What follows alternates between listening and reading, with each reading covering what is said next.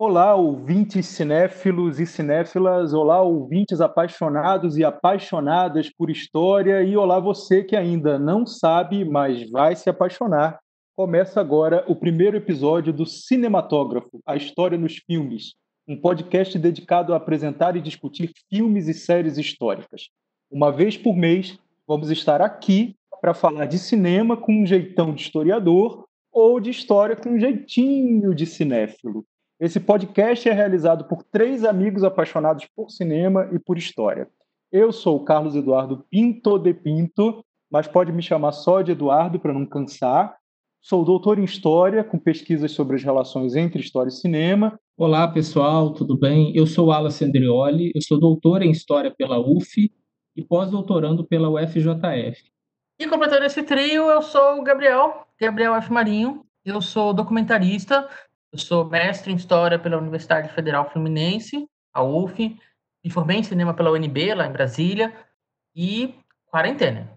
Cada um na sua casa, isolamento social, é, é o que tem para hoje. Vai na limitação técnica mesmo, mas a gente não vai deixar de falar sobre o que a gente gosta. E, com esse espírito, sejam bem-vindos ao Cinematógrafo, a história nos filmes. Houston, we have a problem. Never Was our secret. Good night and good night.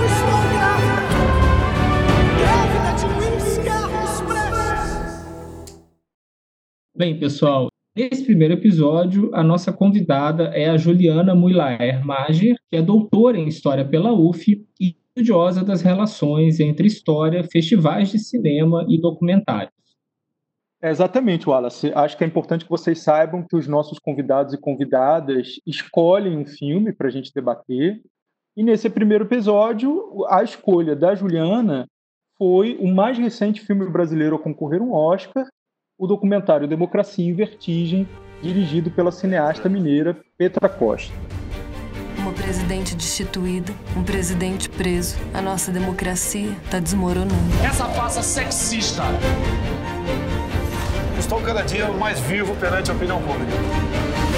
Eu temo que a nossa democracia tenha sido apenas um sonho efêmero. Bom, agora que vocês já sabem do filme do dia, vocês já sabem quem é a nossa convidada, vamos chamar ela? Vamos sim, Gabriel. Agora que você ouvinte já entendeu tudo, está na hora de falar de cinema e história. Vamos lá.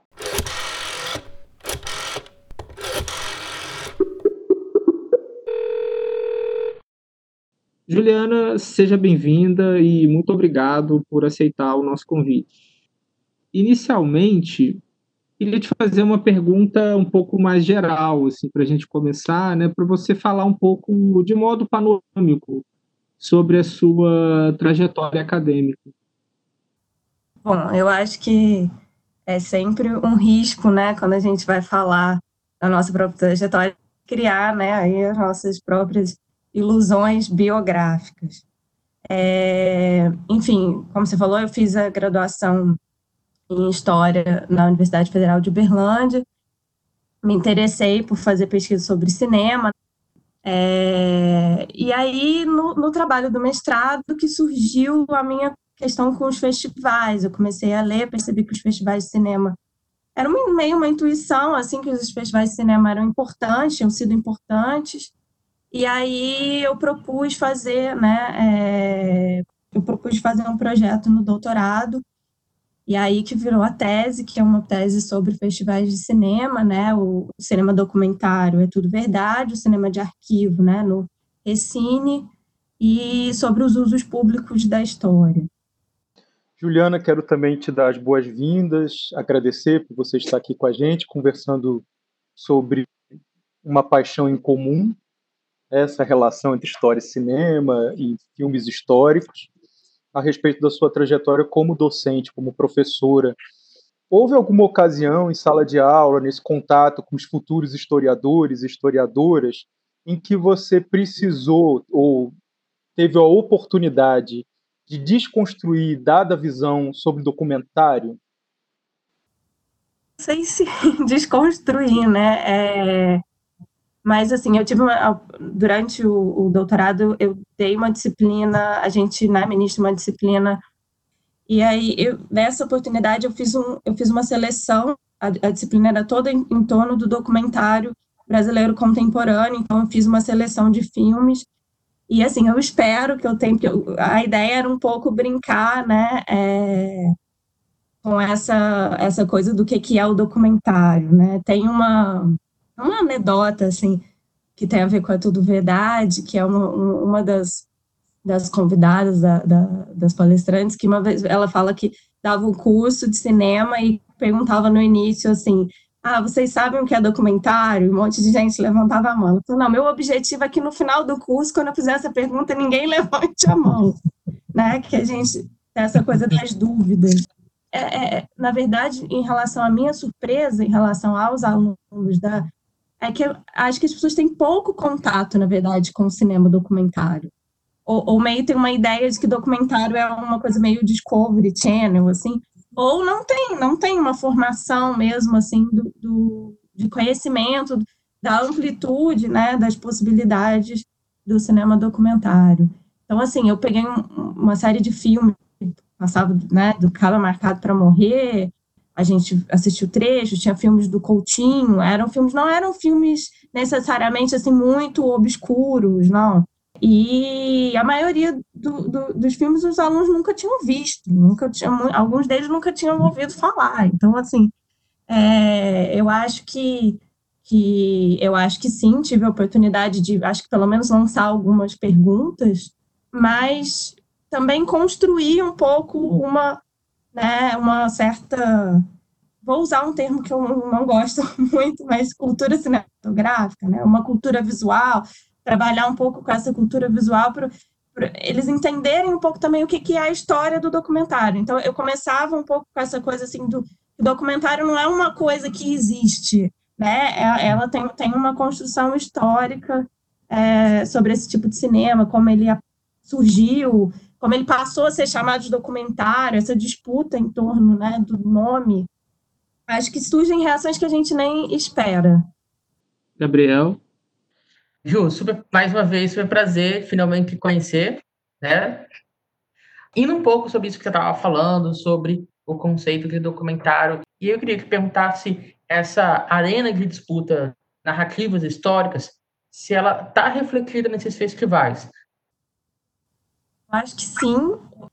Os festivais foram um espaço de circulação desses filmes, e eu acho que eles também são um espaço em que você consegue notar uma mudança né, é, em algum momento nos anos recentes, em que essa, essa disputa ela passa a se dar não no mesmo, vamos dizer assim, porque eu acho que as disputas, as polêmicas, elas existiam, mas mais ou menos num campo de um certo consenso, né, ou de uma certa tentativa de formação de uma memória pública sobre a ditadura, e aí você tem lá as disputas, por exemplo, eu analiso né, o, o Cidadão Boysen, e eu estava eu, eu no, no festival quando ele foi lançado, né, não é tudo verdade, e foi, teve uma grande discussão no, no, no, meio da Conferência Internacional Documentário contra ou a favor do cinema de entrevista, e aí, porque a, o, a, a, a conferência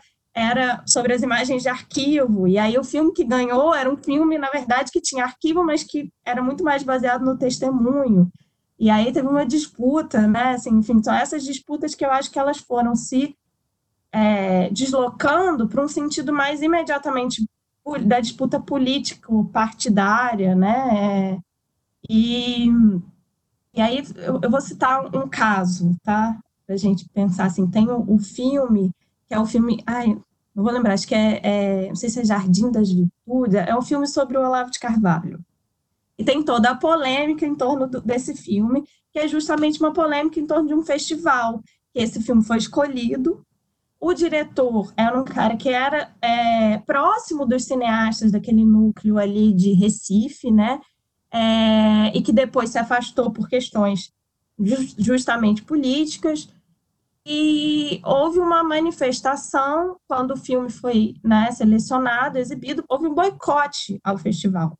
E o festival, se eu não me engano, tirou o filme, né, acabou tirando o filme da, da, da programação, ou excluiu da premiação, não me lembro muito bem, mas são essas disputas eu acho que acontece, passam a acontecer, que de alguma maneira talvez nos apontem para o fato de que certos grupos políticos mais alinhados à direita começam a perceber também as imagens do documentário as redes sociais como espaço de disputa, de disputa de narrativas. Isso não é um processo novo, mas eu acho que a, a, a novidade talvez seja essa da circulação numa mesma arena em que talvez a gente achasse que a disputa era talvez menos não havia, vamos supor, a gente não estava discutindo se o golpe aconteceu, ou se foi golpe ou revolução, mas como contar, como disputar essas, como é, é, narrar né, é, essas histórias, essas memórias da ditadura né, é, militar, por exemplo, né, dar o, acho que o, um dos campos né, de, de tem sido o espaço de perguntas né, do, do documentário brasileiro recente. E, enfim, a, a, acho que é isso. Acho que nesse sentido, os festivais, sim, né, eles são espaços de polêmicas, disputas, etc., sempre foram, e acho que eles servem para nos apontar alguns caminhos aí da, da, das relações entre documentário e política. É, Juliana, é, eu queria te ouvir um pouco sobre o Eduardo Coutinho. É, na sua opinião, qual é o tamanho da influência do cinema do Coutinho no documentário brasileiro contemporâneo? Eu acho que, que a influência é sentida em vários filmes, vários cineastas que trabalham né, com a entrevista. É, acho que mais do que isso, a equipe do Coutinho, né, uma equipe que trabalha em vários é, é, de, de, pessoas importantes, principalmente a montadora, né, a Jordana Berg, mas é, também a equipe de som de fotografia, eu acho que isso também é uma coisa que, que a gente estuda pouco, acho que a gente poderia estudar mais, principalmente no documentário, eu acho que a gente meio que dá por como se fosse dado, e aí só estuda os diretores, né, eu acho que estudar a trajetória de uma montadora, por exemplo, como a Jordana Berg, seria importante, acho que a influência do Coutinho, embora não diretamente no cinema, mas como uma figura, por exemplo, para o João Moreira Salles, você tem uma, né, como uma figura simbólica, né, eu acho que na escrita, né, da própria, na, na, influência que ele teve, assim, não só no cinema, mas também em algumas pessoas até da, dos círculos acadêmicos, né. Ah, ótimo. Acho que a gente pode, então, passar, então, para o debate do filme. Eu e a democracia brasileira temos quase a mesma idade. Eu achava que nos nossos trinta e poucos anos estaríamos pisando em terra firme. Petra, the first time voting in a historical election. Eu tinha 19 anos quando Lula foi eleito. E me lembro da euforia.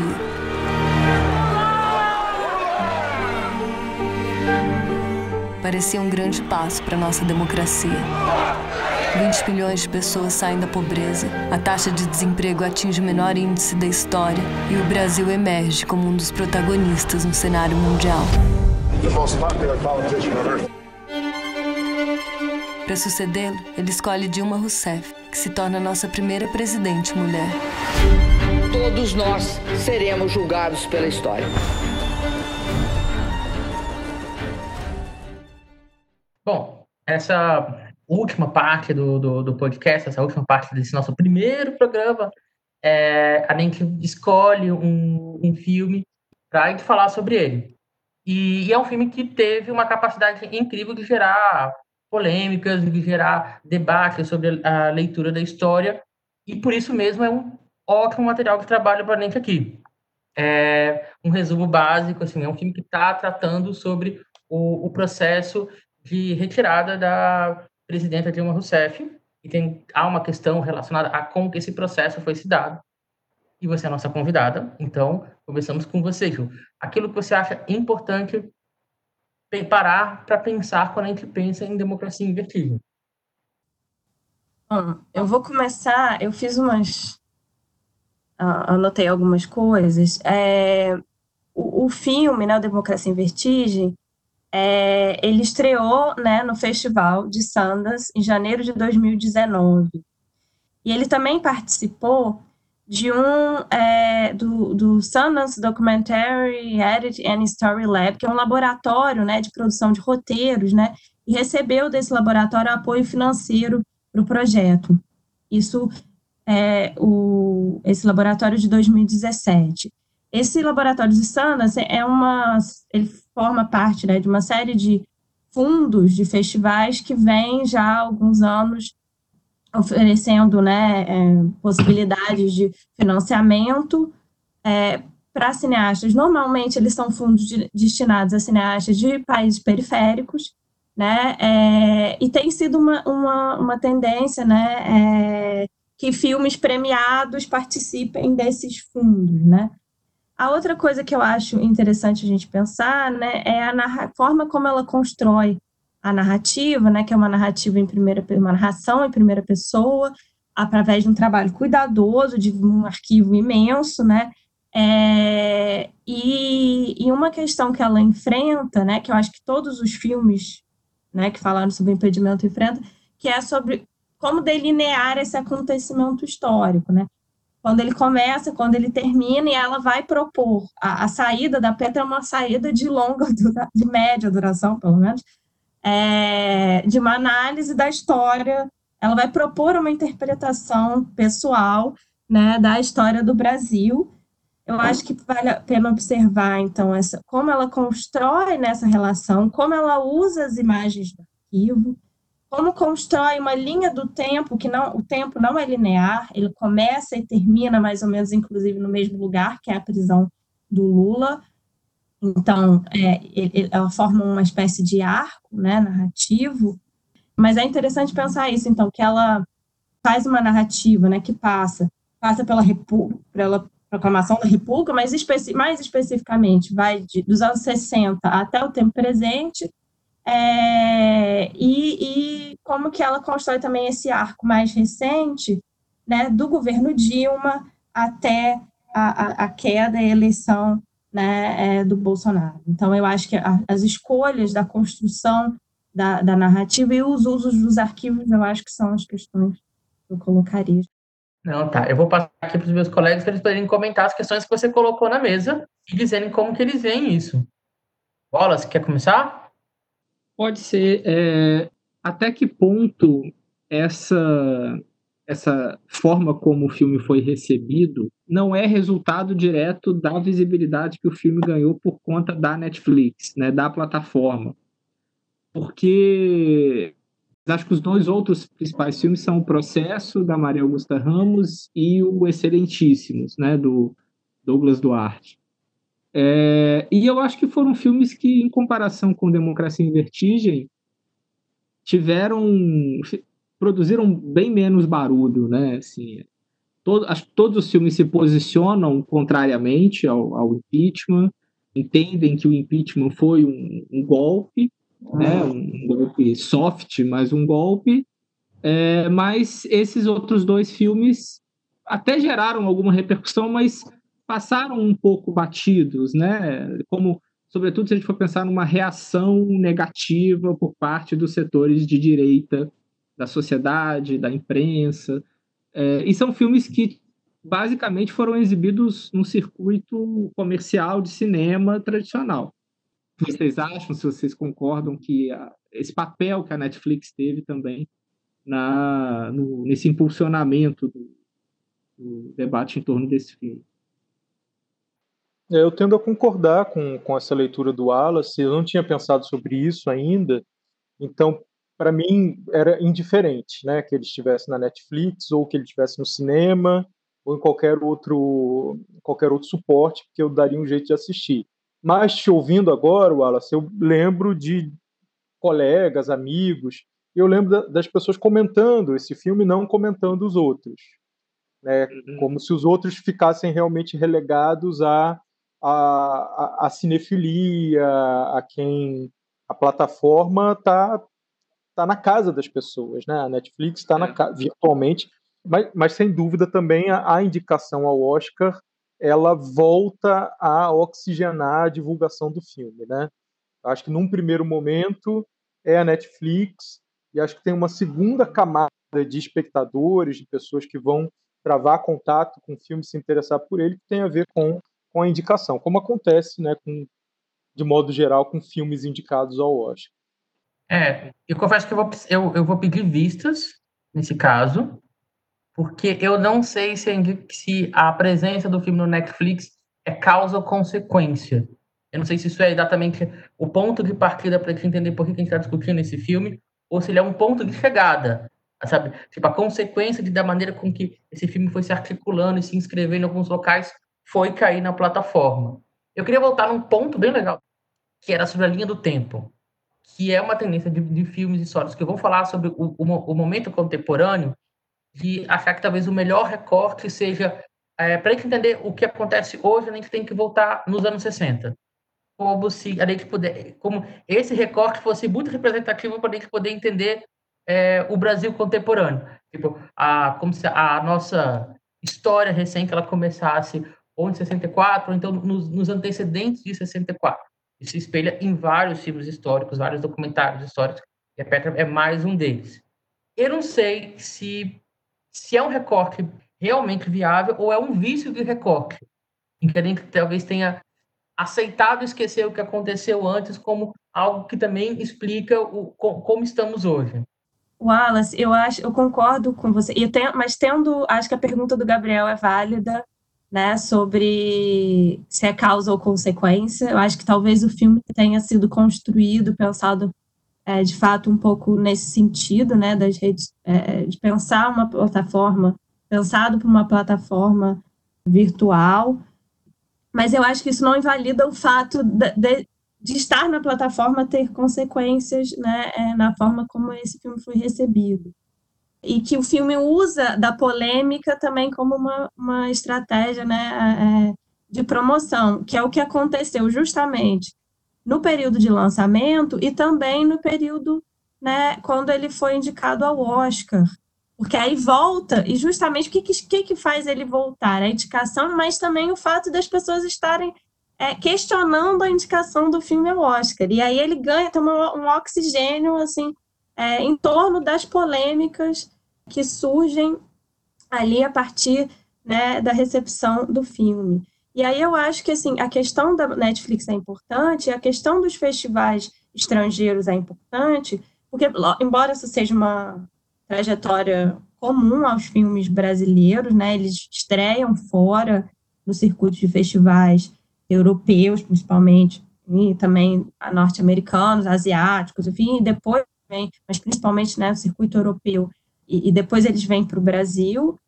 Mas eu acho que esses filmes especificamente, eles buscam um espectador que não é um espectador só brasileiro, ele é feito um pouco para um espectador, eles têm uma coisa de buscar um espectador estrangeiro, que eu acho que é uma questão que pode nos ajudar a entender também algumas escolhas narrativas. Enfim, eu acho que achei a sua observação, Gabriel, sobre 64 ótima, porque é uma coisa que eu não tinha pensado dessa maneira e que me incomodou no filme, né? Assim, que me chamou a atenção.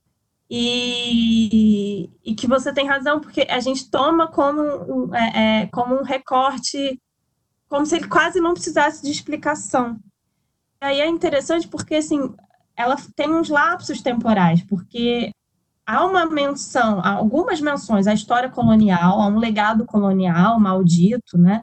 A escravidão, né? A Casa Grande de Senzala aparece essa ideia, é, né? dessas lutas de classe. De uma, aí aparece a ideia da república que veio de um golpe militar essa república que é oligárquica, né? Então, essas imagens, mas um, é um silêncio de, do golpe militar da república. Até 64, até Brasília, né? A Constituição de Brasília, nada não se fala, assim, não existe, não existem as imagens. E eu acho que a forma como a ditadura também aparece, o uso das imagens de arquivo do período da ditadura, ele é muito mais pobre, para não dizer é, do que outros. E aí, talvez porque justamente não se tenha. É, é, quase como se não precisasse explicar esse recurso.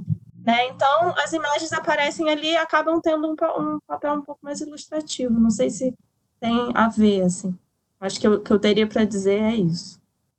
É, pegando esse gancho, né, que também é um incômodo que eu senti, mas é, eu também fiquei incomodado com o que ela faz, com a leitura que ela faz sobre a democracia dentro desse recorte.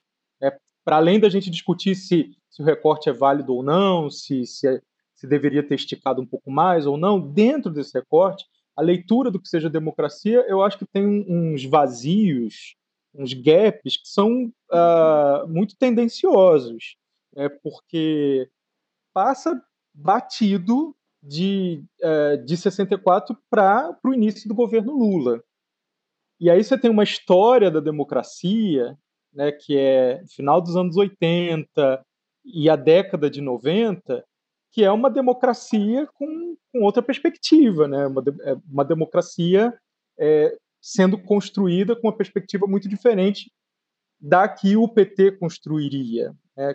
Então, esse, essa, essas ausências né, do Collor, do impeachment do Collor, não, não, são ausências totais, né, mas é isso, passa muito rápido, é muito batido, não é explorado, é, faz com que a, a democracia seja quase que equalizada a PT. Não sei se vocês concordam comigo. Assim, é como se tem ali uma democracia ameaçada em 64, né, no início da década de 60. Como a Juliana falou, é, o recuo é mais do que 64, a Constituição de Brasília. Então tem ali uma, uma democracia que está aparentemente bem e que vai ser ameaçada em 64 e, e destruída né, em 64. Depois essa, essa democracia é retomada em 2003, é, não, não tem a problematização de uma trajetória democrática cheia de marchas e contramarchas, de problemas. O que, vocês acham disso? É, assim, até juntando um pouco com a questão que o Gabriel levantou e que a Juliana discutiu um pouco, eu acho que esse, eu acho interessante pensar, até usando esse termo que o Gabriel usou, né, de um, uma referência viciada, né, o, a ditadura muitas vezes parece ter virado uma referência viciada como esse, se em alguma medida de fato é uma espécie de, de fantasma não exorcizado da, da sociedade brasileira, mas é, é, também parece que a ditadura, é como se a ditadura tudo explicasse. Ao mesmo tempo, eu entendo que as escolhas, até de personagens que o filme faz, de alguma forma justificam essa, esse retorno, né? Assim, porque a própria mãe dela, a Dilma, o, o Lula e o Bolsonaro, né? São personagens que têm uma, uma trajetória política ou é, pessoal de alguma forma vinculada à, à, à ditadura militar e que constroem as suas, as suas lutas políticas a partir também de uma determinada é, memória e herança desse período da ditadura militar. Mas também ela vai justificar isso a partir da trajetória individual dela, desse recurso à primeira pessoa, esse olhar da, da diretora que está ali na narrativa do filme e que vai guiar essa narrativa. E aí tem toda a questão da, da, as expectativas políticas dela enquanto jovem, herdando essa militância dos pais, enquanto esse engajamento dela não está exatamente no engajamento da luta pela democracia, porque, na verdade, quando ela se engaja politicamente, a democracia já foi recuperada. Né? Quando ela se engaja politicamente, é justamente na eleição do Lula em 2002. Né? Então, eu acho que isso também é um, é um componente que explica né, essa, essas escolhas que ela faz. Ao mesmo tempo, eu fico um pouco em dúvida, e eu acho que. E é uma dúvida mesmo, assim, porque eu vi o filme mais de uma vez e eu não consigo chegar a uma conclusão do que eu acho com relação a isso. Assim. Até que ponto ela consegue, queria ouvir vocês, articular bem essas duas instâncias a instância do íntimo, né, desse olhar pessoal, de pontuar uma, essa história com elementos da própria vida dela, e essa instância do público, da, da, dos grandes acontecimentos políticos do Brasil recente.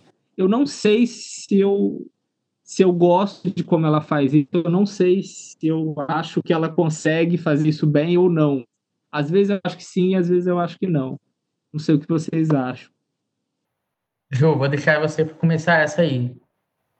Quero, vou só retomar algumas, algumas questões, essa questão do recorte. Eu acho que o Wallace tem razão no sentido né, é, de que, assim, acho que qualquer recorte é válido. O problema não está no recorte. Mas, obviamente, cada recorte ele vai lançar, vai ter ausências e aí a gente lança questões, né? Eu, o, que eu, o que me incomoda, eu acho, no filme é menos o recorte que ela faz, o fato dela retomar 64, mas a forma como ela faz isso.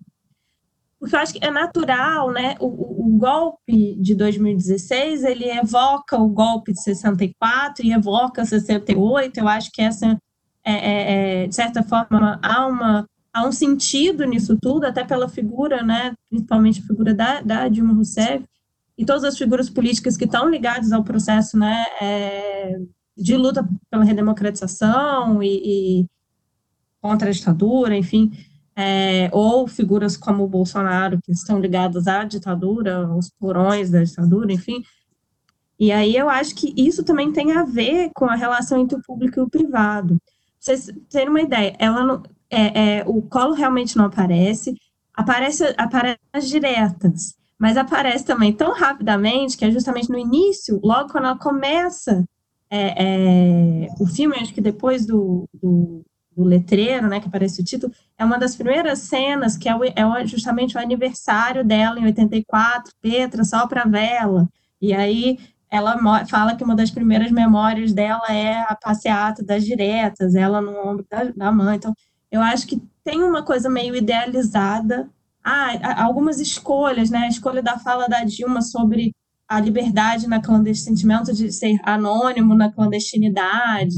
É, a mãe que se apaixonou pela revolução, né? É, então, assim, tem, é uma coisa como se fosse uma coisa meio juvenil, assim, que não é uma, um, um, demérito, né, necessariamente é, é, do filme.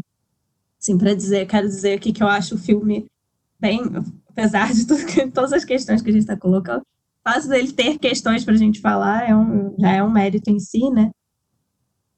Mas eu também tenho dúvidas se ela, se, se essa relação entre o íntimo, né, o, o, o privado e o público, como que ela se dá, porque ao mesmo tempo tem uma narrativa de longa, aí sim, de longa duração, do que, que o Brasil é um país maldito, a corrupção parece que.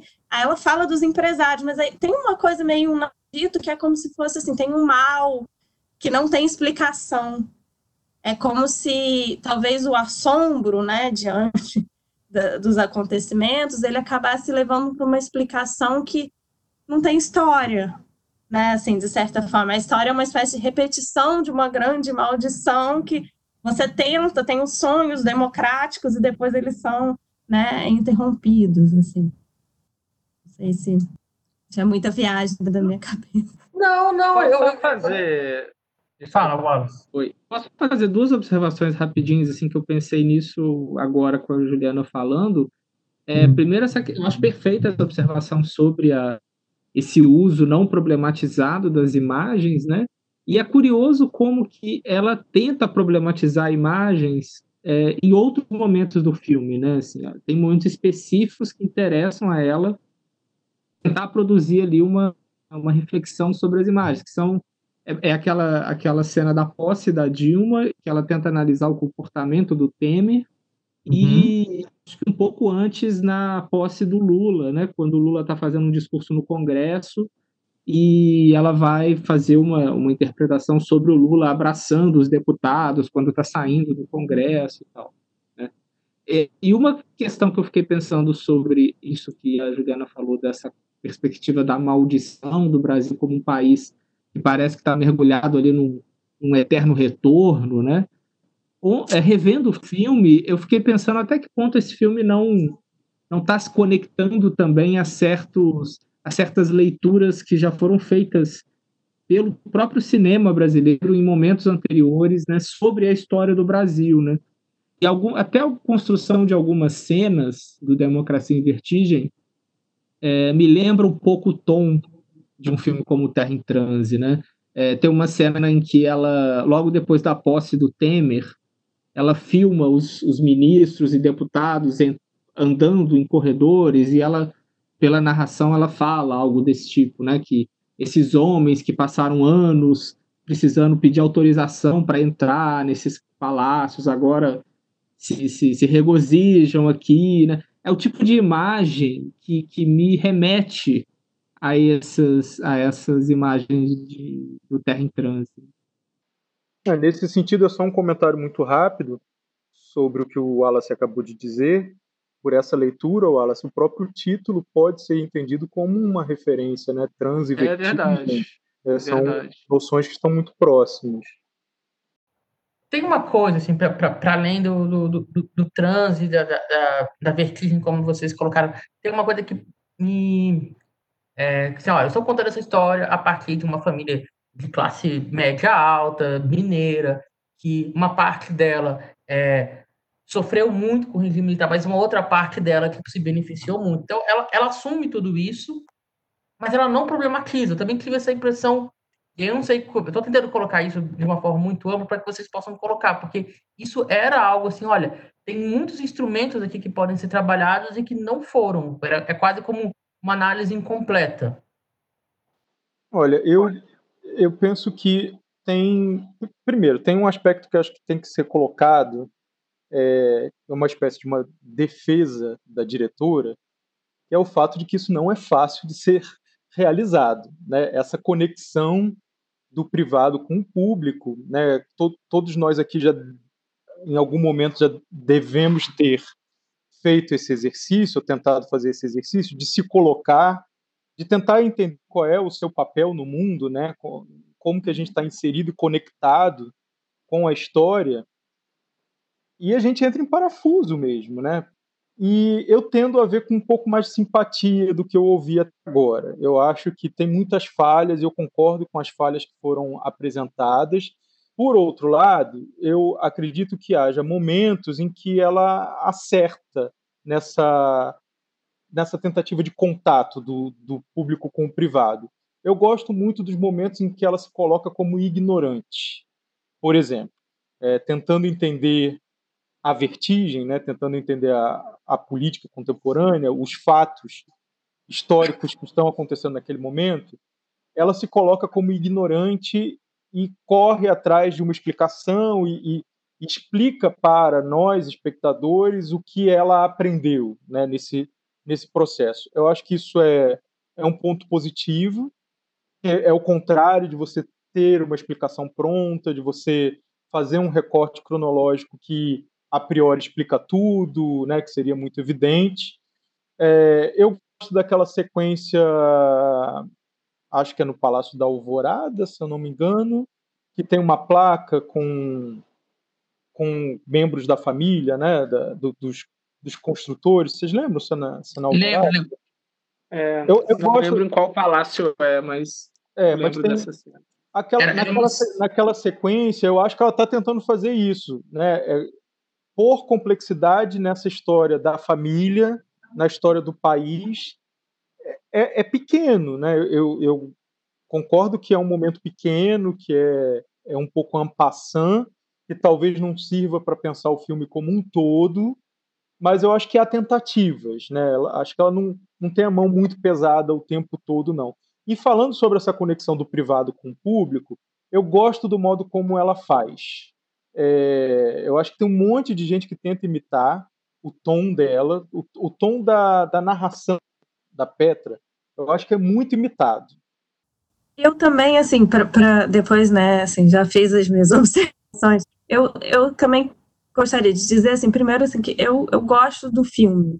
Eu acho que o filme é bem acabado, bem resolvido, ele tem, né, muitos méritos. Eu acho que e não é uma tarefa de fato fácil, né?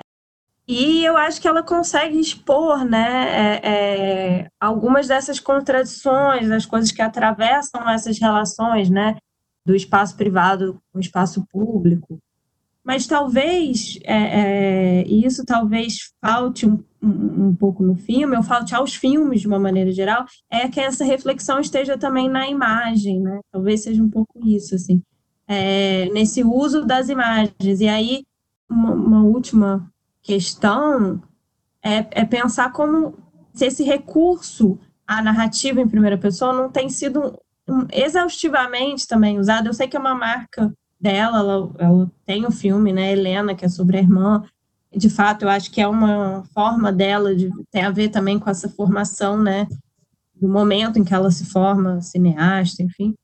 Mas eu acho que esse recurso também é um pouco exaustivo, acaba parece que você não pode fazer outro tipo de filme que não seja de um ponto de vista.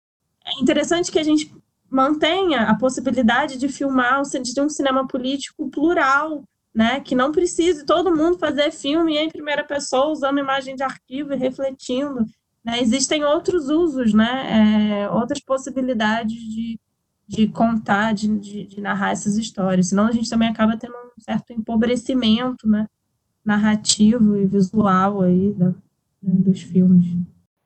Ok. Tem, tem uma questão pra, que, para mim, é, sempre me, levou ao longo de, de, todo o tempo com o filme, que era a personagem Dilma Rousseff. E até que como que a Petra constrói a Dilma Rousseff personagem e onde estão as e onde está marcada a diferença do que é a Dilma personagem e a Dilma a figura histórica. Eu acho que eu acho que passa um pouco por uma idealização da personagem, é, mas que tem a ver também com uma, acho que tem uma instância ali de identificação, né? que tem a questão de ser a primeira presidente mulher do Brasil, é, de ser uma ex-guerrilheira, e a mãe da Petra também, enfim, esteve na clandestinidade durante a ditadura. Né? Então, eu acho que tem esses componentes de identificação que me parecem contribuir para uma certa idealização da personagem. Agora, eu acho que isso talvez é, contamine essa leitura dos acontecimentos políticos recentes do Brasil, né?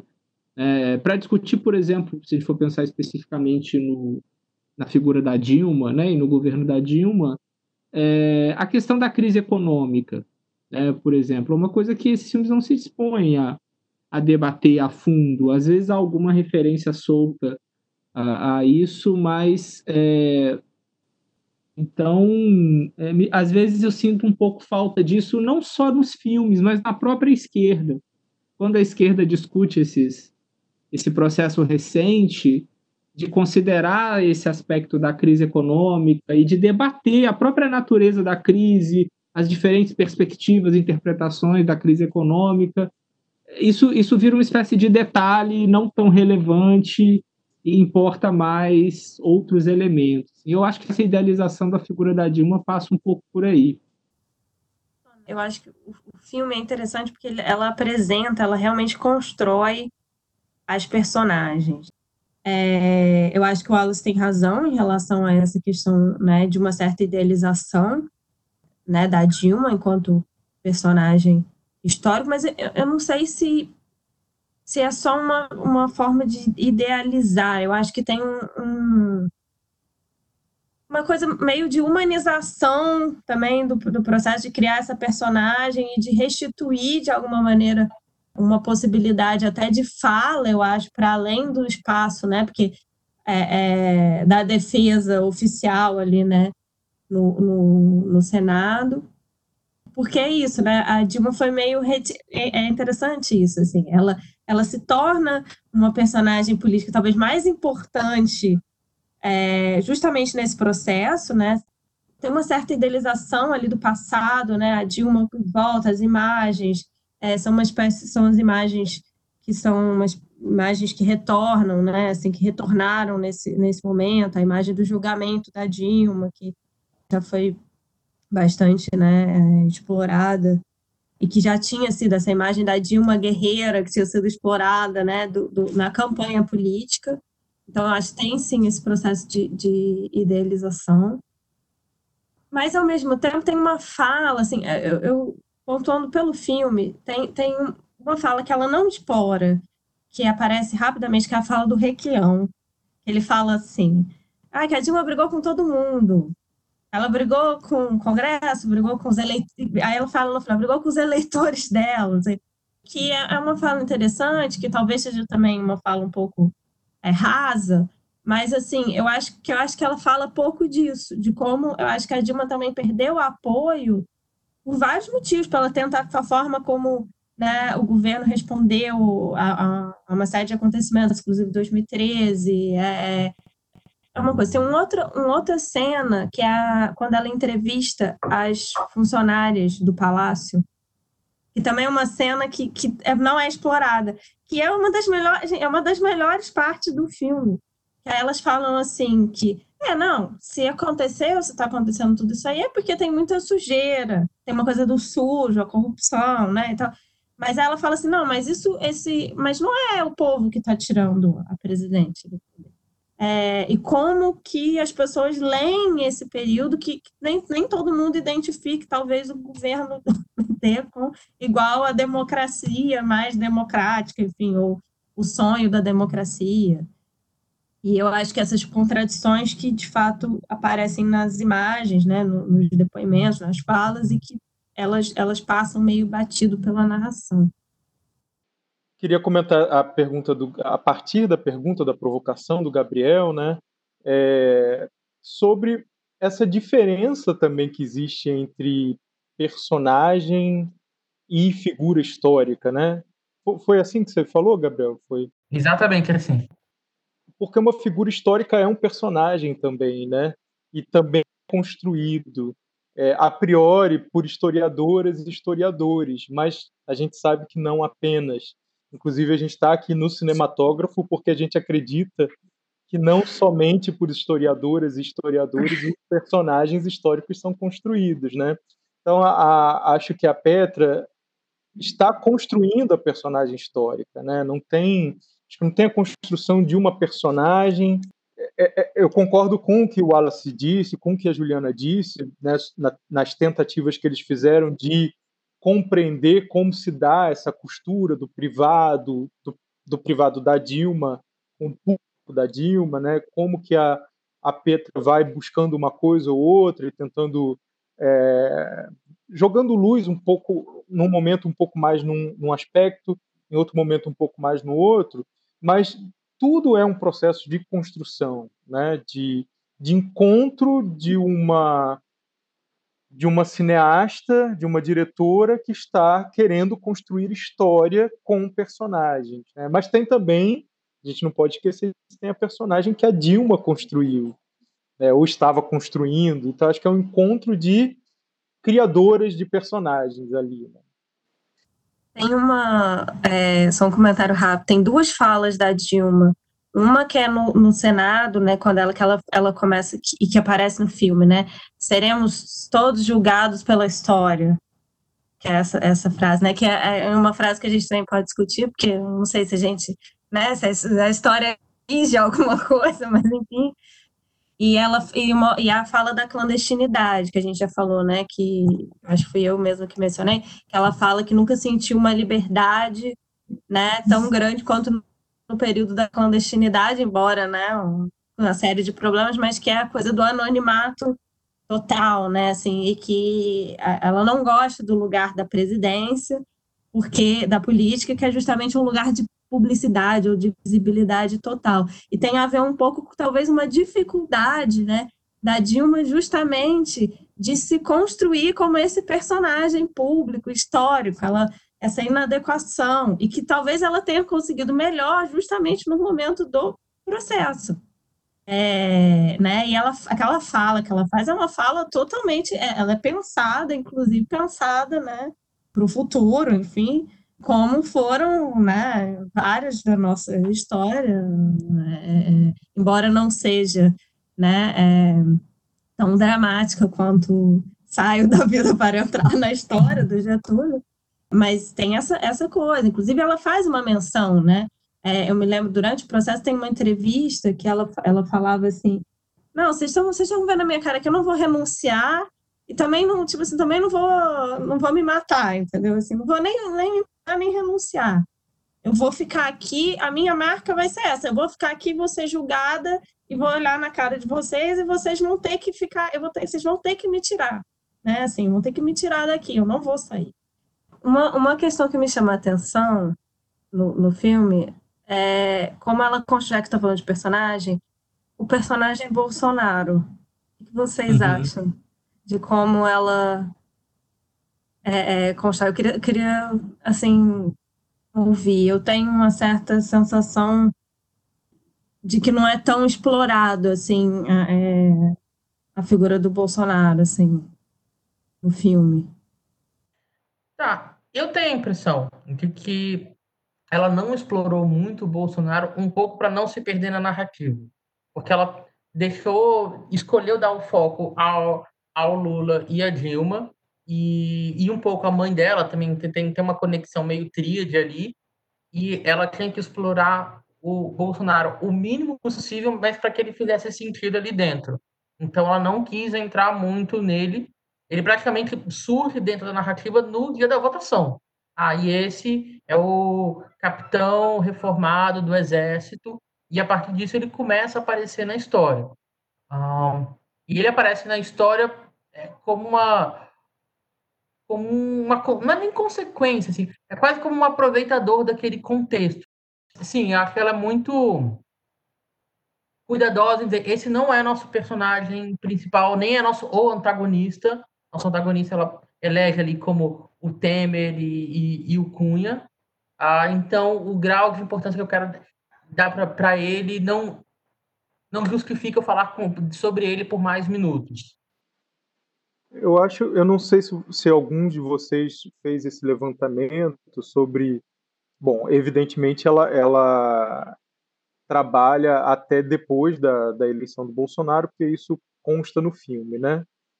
Que o Bolsonaro, como um, um personagem de destaque, ele acontece muito por conta da campanha eleitoral. No momento da, do golpe, eu acho que ele ainda não é essa figura, como o Gabriel falou, ele ainda não é o opositor, né? acho que foi o Gabriel ou a Juliana, agora eu estou na dúvida. Mas ele ainda não é o principal opositor. Eu acho que ele vai sendo construído como opositor muito em torno das eleições. E se ela decidisse explorar esse personagem nessa altura do, da, da produção do filme, né, da pesquisa de imagens e tal, acho que ela efetivamente teria feito uma longuíssima metragem. Assim. Eu li dessa forma, né? É, não dá para deixar de de fazer referência a ele, mas por outro lado não dá para transformá-lo num personagem a ser explorado. É, a leitura que eu fiz, assim, só para concluir a partir do que você falou, é que existem personagens que ela está entrando na intimidade, entrando na individualidade deles, inclusive os antagonistas. Ela quer entender qual é o papel do Cunha, qual é o papel do Temer. O Bolsonaro ele é quase a personificação da ditadura. É como se ele não tivesse individualidade ali. Ele está ali para simbolizar. Tá vendo essa ditadura que foi derrotada em algum momento? Ela volta a partir desse homem que personifica ela. Mas pode ser que ela tenha tentado também, né? Criar um personagem um pouco. Criar no sentido que eu falei agora há pouco, né? Criar junto com ele um personagem um pouco mais complexo e não tenha tido material. Ele não tenha dado material para ela e, é, e aí fica essa figura chapada que que é efetivamente o Bolsonaro, né? É, eu concordo, eu acho que eu tendo a concordar com o Gabriel, porque acho que mesmo se for esse o caso, né, que o Eduardo citou, da dificuldade de trabalhar matéria com ele, é, acho que de toda forma o resultado da presença do Bolsonaro no filme é, passa muito essa ideia mesmo, né? O Bolsonaro é como essa, esse fantasma que retorna. Nesse Wallace... sentido, eu gosto um pouco, eu acho que eu gosto, pensando aqui agora, falando, né? Eu gosto de como ele está no filme.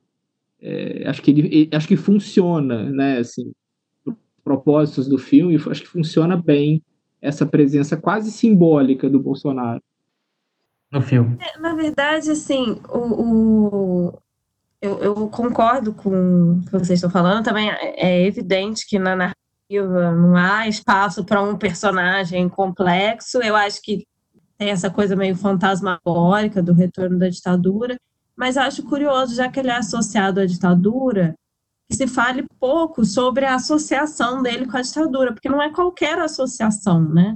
Enfim, assim, que, que, que ditadura é essa, né? Que fantasmas são esses que nos assombram, né? Uhum. Assim, e, e enfim, eu acho isso uma, uma coisa um pouco curiosa. Ela menciona, né? Tem a, a coisa do, do voto, e aí tem, ela menciona é, a referência dele, né, ao, ao Ustra, né?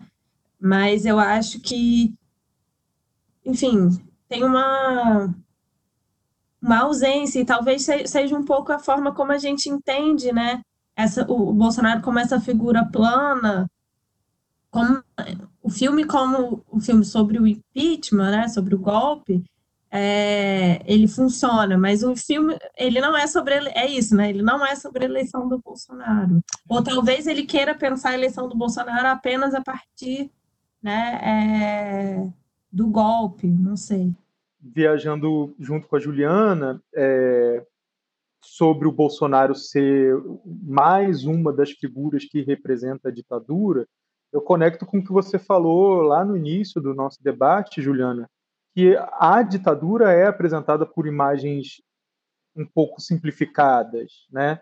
Foi uma observação que você fez. Então, ele, como mais uma imagem da ditadura, talvez tenha entrado no mesmo esquema narrativo, Fazendo um, um, um gancho entre o que você falou e o que a Juliana falou antes, sobre a necessidade ou não de contextualização e os gaps e os silêncios, eu tenho a impressão que a não contextualização de alguns momentos, ela quase nunca gera desinformação, ela quase nunca gera efetivamente um gap, mas ela se vale da maneira com que você acredita que o, que o espectador vai costurar isso a partir do momento que você tem dois pontos e você não tem esse espaço costurado, você está jogando para o espectador a partir do, do repertório cultural, histórico que ele tem, como que ele vai juntar esses dois pontos. Então, às vezes, não contextualizar exatamente como foi o regime militar, não contextualizar exatamente como foi os anos 90, você está jogando com, olha, eu te dei essa informação, eu te dei essa outra aqui, você concluir isso. Ele está, inclusive, jogando com esses silêncios. Então, às vezes eu, eu me pergunto que essas, a, a, decisão por não contextualizar esse momento, ela é proposital, ela, é, é, é, ela gera uma informação também. Eu tendo a concordar com o Gabriel. A, bom, a, acho que a gente não pode afirmar categoricamente que todas as ausências e todos os silêncios são intencionais. Aliás, é muito difícil afirmar categoricamente o que é intencional num filme, né? É, é um exercício árduo tentar chegar ao, a essa resposta, mas a construção da história, de modo geral, e da história fílmica, da história cinematográfica, ela é, se dá pela presença e pela ausência, né? Pelo o que não se diz, o que não se aborda é parte também da construção de uma leitura sobre a história. É, portanto, é, no caso especificamente de, da, da ditadura, de não contextualizar e não desenvolver a ditadura, eu não tenho muita certeza, Gabriel, mas a ausência do final dos anos 80 e dos anos 90 eu entendo como uma, uma tentativa de priorizar os governos do PT como espécie de símbolos da democracia de uma história mais recente. Né? É, a ausência dos anos 80, do final dos anos 80 e dos anos 90, tira ainda mais a complexidade do que é o exercício democrático, né? do que é viver numa democracia, construir uma democracia, é, porque os governos do PT foram isso, mas os, os governos anteriores também não são considerados governos ditatoriais, autoritários por mais problemáticos que eles tenham sido, eles são considerados governos de um período democrático da história do Brasil. E aí é isso, né? A democracia, que é uma das protagonistas desse filme, que está no título, é uma das protagonistas, porque eu acho que a democracia está sendo debatida, Dilma, a própria Petra, a mãe da Petra, são uh, protagonistas dessa história a democracia, de, de alguma maneira, está incompleta, em vertigem e incompleta, no modo como essa narrativa é, mobilizou os silêncios. Né? É democracia, que é de democracia. Eu sugiro que a gente entregue a palavra à Juliana como nossa convidada, né, para que ela tenha o último comentário da noite. É... Não, queria primeiro agradecer, né? agradecer, pedir desculpas pelas minhas divagações, às vezes. Que... Mas, enfim, acho também, acho que o filme cresce, né, assim, no, no, no debate, de fato. E, ao mesmo tempo, também, esse, acho que o olhar, né, é, crítico é que ajuda a gente a pensar um pouco essas, essas relações aí, né, do cinema a história, né, como que o cinema constrói personagens, né, e acontecimentos e, e reflexões é, sobre a história, como que dialoga, né, com outros filmes. Eu queria super agradecer a presença da Juliana, né, aqui no nosso programa. E a gente vai encerrar, assim, o primeiro episódio do Cinematógrafo. E queria agradecer também você, ouvinte, por ter aguentado a gente esse tempo todo. E fica com a gente nos próximos episódios. É, eu sou o Gabriel, eu estive aqui com o Wallace e com o Eduardo. Esse, esse episódio, esse podcast, ele é editado pelo Nemo de Souza. Então, a gente volta daqui a um mês. Grande beijo, grande abraço para todos vocês. Então. Tchau, tchau. Tchau, tchau. Houston, we have a problem. Never be hungry. was our secret. Good night, and good night. No,